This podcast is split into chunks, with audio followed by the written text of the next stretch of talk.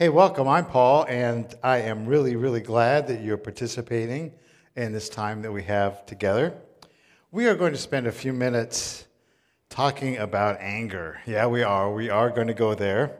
Uh, we're in a series that we are calling emojis because we use emojis, well, in our texts, and they are a good way to kind of express ourselves. If your kids are driving you nuts, you'll use in your text an emoji. If your parents are driving you nuts in your text, you will use an even stronger emoji. Uh, if you find that there's no limit on toilet paper at Safeway, you'll have a happy emoji. And if you realize that we have four more months of 2020, you'll have a very, very sad emoji. Now, when we talk about emotions, I'm part Greek, and so I really do understand emotions. My son and I just spent a week in the mountains, and when we parted, I cried like a baby. Now, what is with emotions? Emotions really just reveal that something is happening within you. That's what emotions are. They're just a, a, revealing that something is going on that is inside you now and it's kind of just revealing itself on the outside. For instance, grief. When you're grieving, it indicates that there has been a loss in your life. If there is fear, that means that there's danger or there's threat. Frustration, that indicates that there's no college football going on right now. Now, the issue is really not are emotions good or bad? Emotions just are. They're just there. It's what you do with them, and it's how we process them that really makes all the difference in the world. And this is really important when we come to anger, to the whole idea of anger and being angry. And God does not leave us alone on this one. He is going to tell us a lot about how we handle our anger and how we should process it. And before we get any farther, let's take a second and pray. Um, God, right now, I just pray that you would give me the words to share and you would open us up to what your word says to us. And Holy Spirit, may you move now in this time. And I thank you in Jesus' name. Amen. Thank you. I will not ask for a show of hands if you have been angry, because you have. You have, I have, we all have, lots of times. Heck, it's 2020. Everybody's mad. Um, I, I, said that I was in the, in the mountains, I was in the Sierras, and I had to drive back home uh, from spending time with my son, and I had to drive back over Sonora Pass. And I don't know if you've ever been over Sonora Pass, but if you're on the road going up to it, it says 26% grade.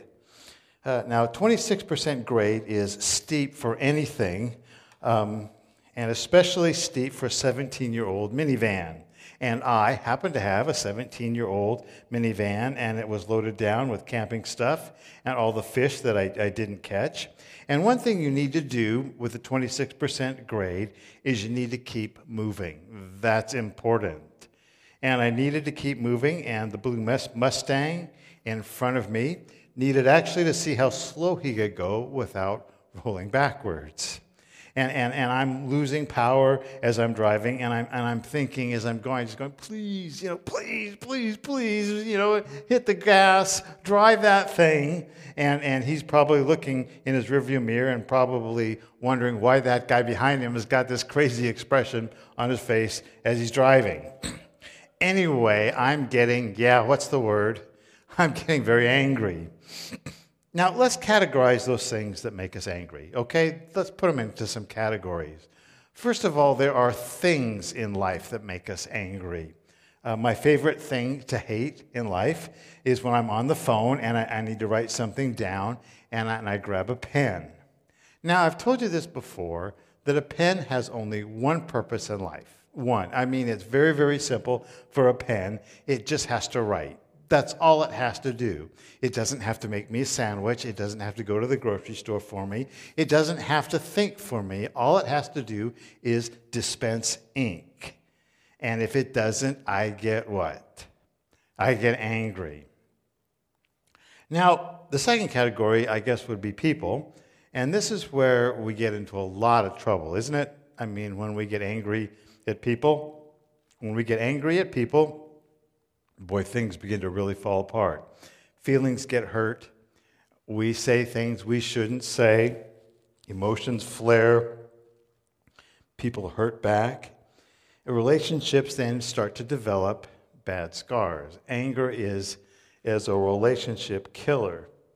The Bible says this an angry person stirs up conflict, and a hot tempered person commits many sins. And there are lots of ways that we express anger to other people in our lives. Um, we all have our anger weapon of choice. Um, none of them are really any more holy than others. Uh, some of you, your weapon of choice may be sarcasm. You're very sarcastic back at a person. Some of you are volcanoes, you know, this raging spew that just kind of comes out and just lashes out at other people. Um, some of you are martyrs. Those are those of you that are martyrs kind of clam up and, and, and, and, and close down. You don't express it, but everybody knows you're angry. what you're doing is you're manipulating by silence. And, and, and some of you, because of your outbursts of anger in one shape or form or, or another, um, really your spouses or your friends who are living uh, around you are living in fear because of you. And you have found it's a good way to control people. Your anger, your method of anger, your method of expressing anger. And, and boy, it benefits us a lot of times, but the cost on others is huge. Another category of anger is we get angry at ourselves. Now, you have been angry at yourself, something stupid you did, something you should have done, but you didn't do, um, not living up to your own values. Maybe you are doing something you said that you've never done again, and so you are continually angry at yourself. Now, now there's one more, and, and we're going to spend a little bit more time at the end talking about that. Is a lot of times we're angry at God. God has let you down, or in fact, you might even feel right now that God is letting you, you down. Um, as I said, we will, we will come back to that in just a second. The Bible says this But now you must rid yourselves of all such things as these anger, rage, malice, and slander. Now, if God is going to tell us and tell me that I'm supposed to get rid of anger and I'm supposed to get rid of rage, He's going to have to give me the tools to do it because it doesn't seem like I'm always that successful in getting rid of it all by myself. So, how do I get rid of anger in my life? How can I begin to work through it, or at least when I have it, it doesn't do the damage and it doesn't cause the casualties that it, it has? And I really believe that God wants us to live this life the way it's supposed to be lived. And He will give us guidelines and He will help you uh, as you seek after Him and seek how to do it right. So let's talk about really kind of how to manage or how to control this anger thing that's in our lives. And the first one is, is, is, is pretty obvious. And in fact, you could probably even talk about this yourself. I need to reflect before I react. Now, how many of you knew that? Yeah, most of us do. I have to reflect before I, I react. Some people say, you know, you count to three or you count to 10 or whatever. The Bible says this My dear brothers and sisters, be quick to listen and slow to speak and slow to get angry. Last week, Kurt talked about slow thinking versus fast thinking, and this is really the same. It's to slow down the process so that my emotions don't get ahead of my reason and my emotions don't all of a sudden do damage that they shouldn't be doing. And when you look at the order here and what the Bible says, look at it. It says this you need to be quick to listen, slow to speak, and slow to get angry. Bible would also say this a stupid man gives free rein to his anger, but a wise man waits and lets it grow cool. The Hebrew word for grow cool is basically chill out. I mean, you, you, you chill out a little bit. In other words, you let it sit before you speak. You don't react, you wait. And then you're not now reacting, you are responding. It says again, the wise man waits and lets it grow cool. And, and what do you do during this delay? You try to understand your anger. I think it's really important to try and understand why you're getting angry. Um, I try and analyze it. Why am I so ticked off right now? In fact, I'll, I'll ask myself that question Paul, why are you so ticked off? I mean, why are you so, you know, frustrated about this? And a lot of times, the answer that comes back at me is one I don't like. Basically, a lot of times the answer is selfishness. It's about you. You're not getting your way. It's, you know, kind of the me, me, me thing. And I, I, I know I'm a mess sometimes. No, in fact, most times I'm a mess. But when I get mad and when I get angry, it's because buttons are being pushed that knocks down my ego or, or collapses my little world. And when that is happening, my immediate response is not my best response. My immediate response when my little world is falling apart is not my best response. The Bible says a man's wisdom gives him patience. And the more you understand your anger, the better you'll be able to deal with it. Now, now this next one I think is really important. It's knowing the difference between the real and the ideal. We have to know the difference between the real and the ideal. Let me explain that. Dr. Henry Cloud wrote a great book called Changes That Heal, and he talks about this. And he says that all of us have in our minds a, a, a sense of the ideal, the way life should be, the way we would like life to be.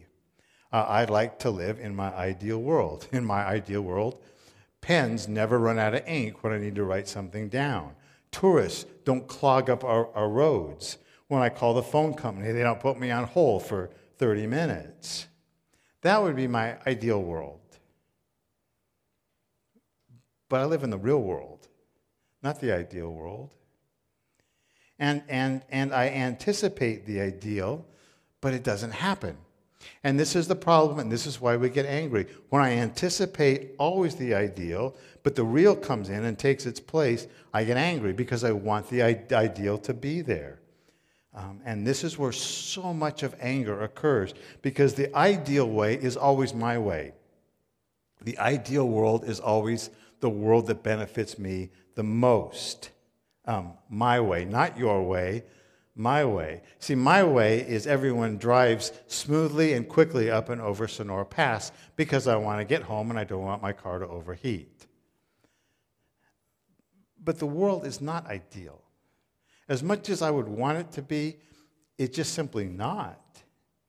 It's real. It's a real world. For instance, I'm not ideal. The Bible says I'm sold as a slave to sin. I mess up, I break down. In fact, it says, You're not ideal.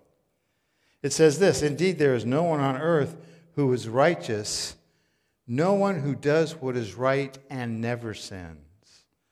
And that means that people in our lives will not be ideal, they're going to be real and they're going to sin and they're going to make mistakes and they're going to goof up and they're going to let us down and they're going to get on our nerves. And because we are expecting always from them the ideal, when they give us the real, it causes anger within us. In fact, the Bible would say the world is not ideal, it's a real world. Listen to this verse. It says, For creation was subjected to frustration. Isn't that a great way to say it? It means things are just broken here. There's a frustration in this world that things just don't always work right.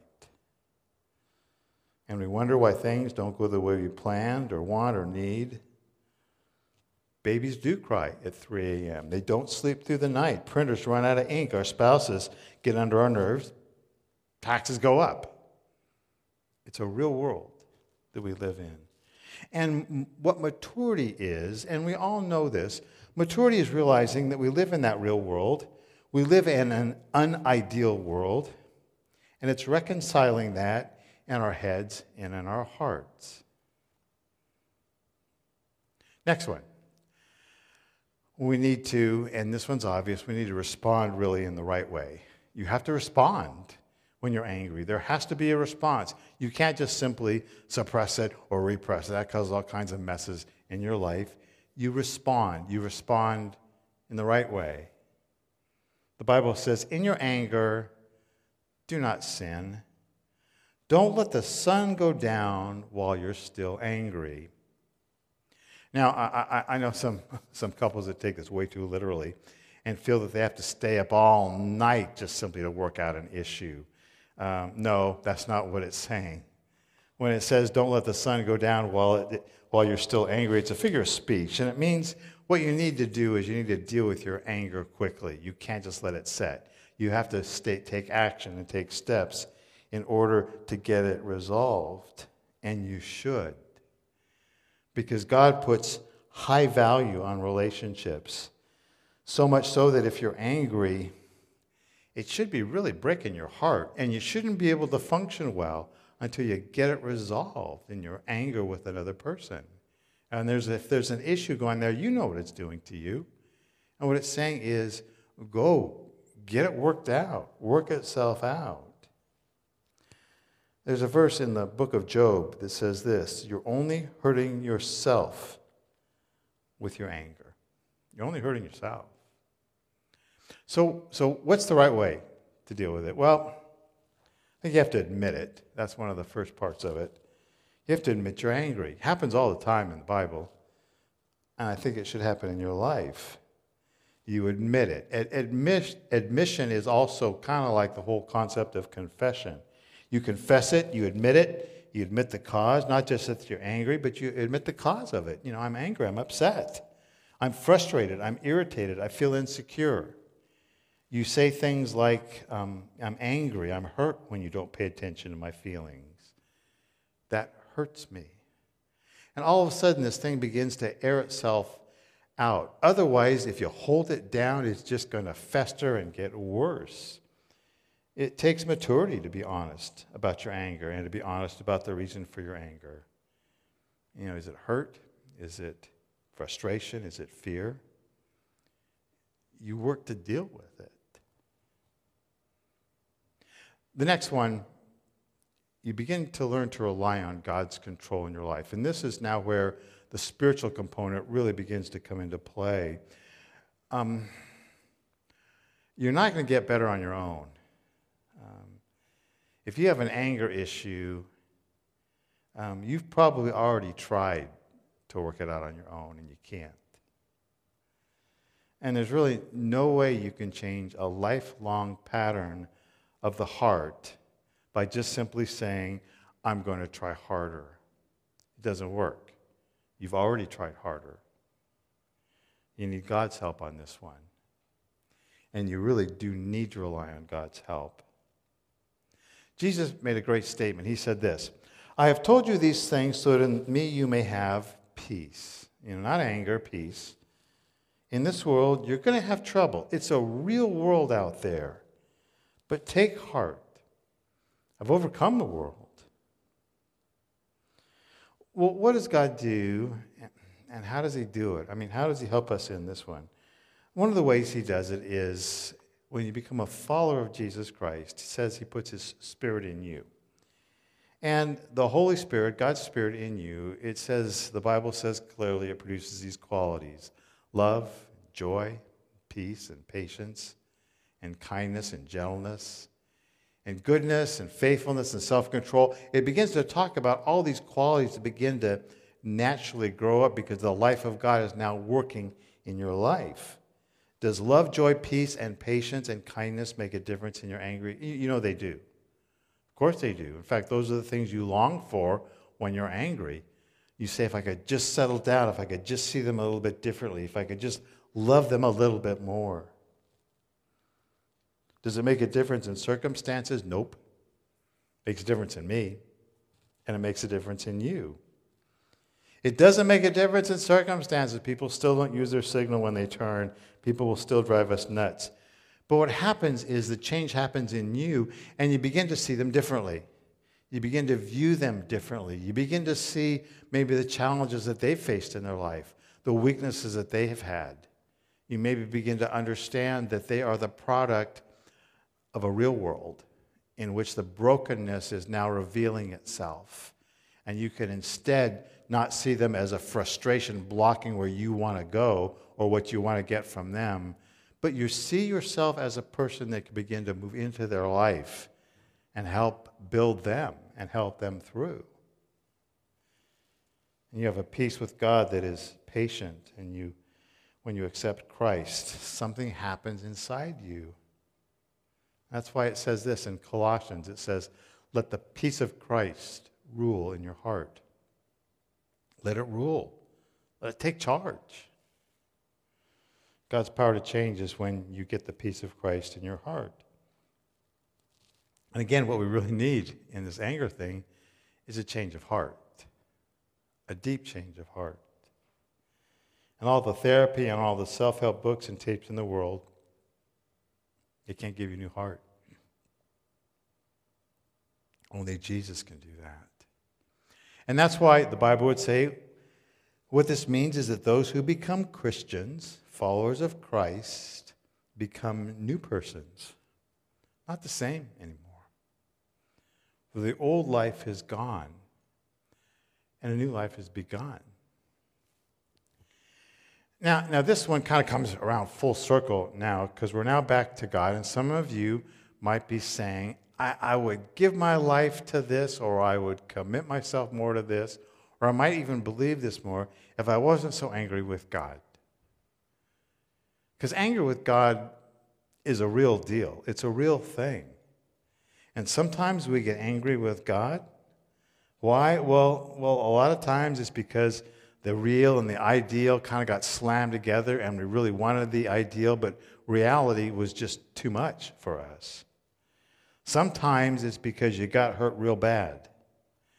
And this is the killer. It looked like God could have done something and God should have done something, but God didn't.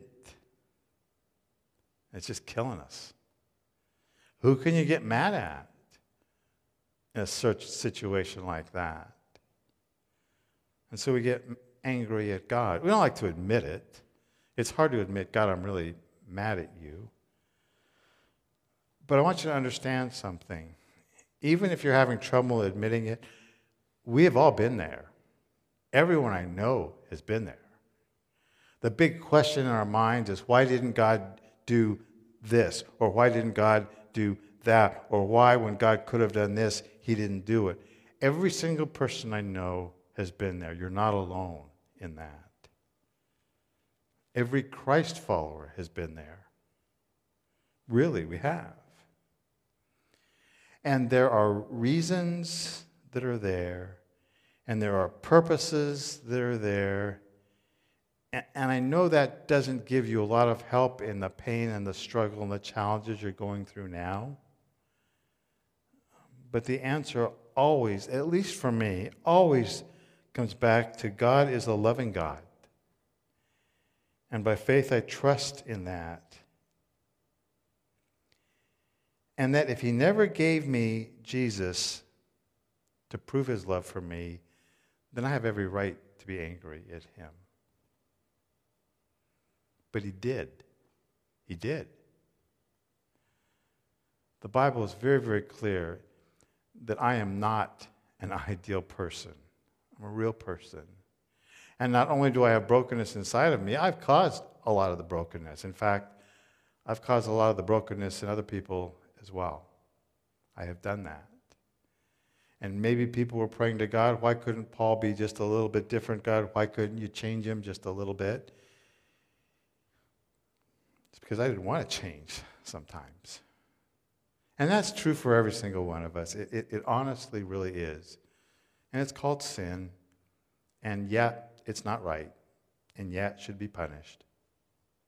And what God did in a most incredible work, He sent His Son, Jesus Christ, in the likeness of human flesh.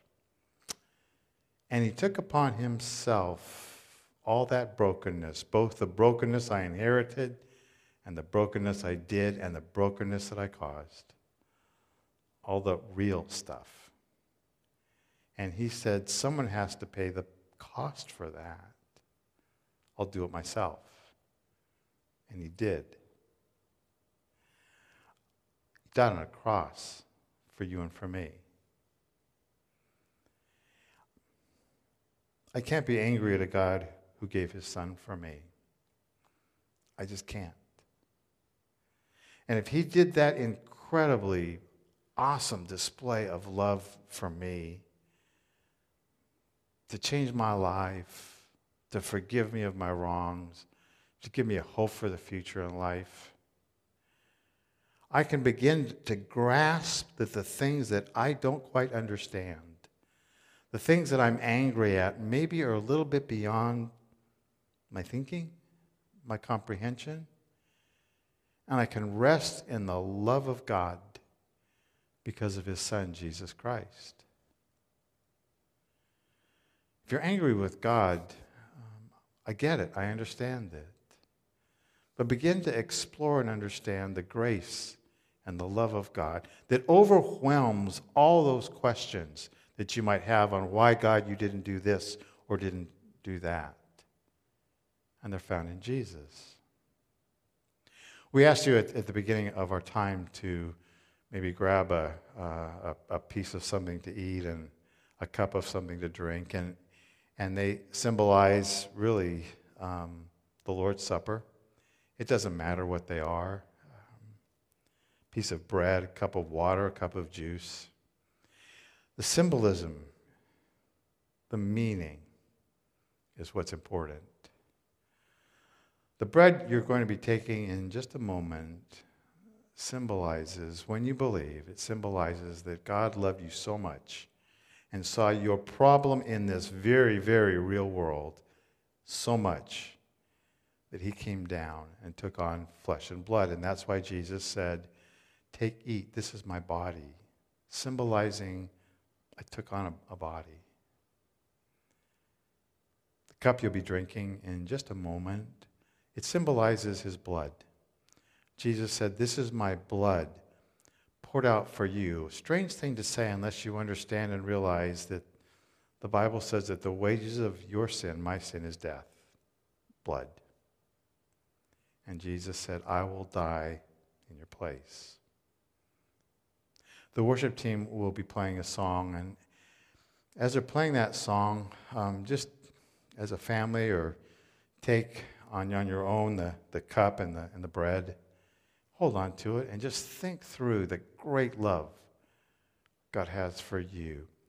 And if you've been holding back your love because of some anger issue with God, understand that's how much He loves you and will love you.